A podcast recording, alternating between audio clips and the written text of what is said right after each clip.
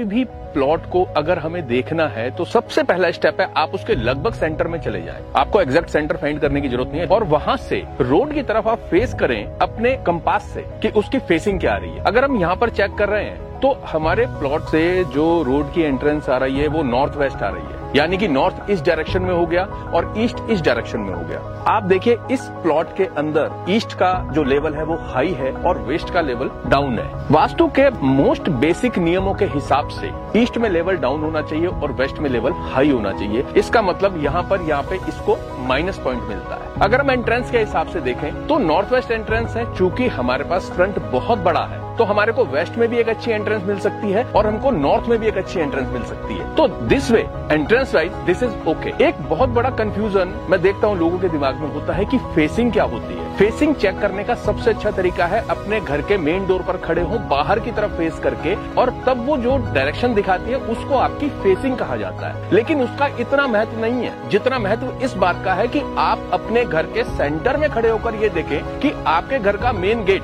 कौन से जोन में आ रहा है, कौन सी डायरेक्शन में आ रहा है। That is most important thing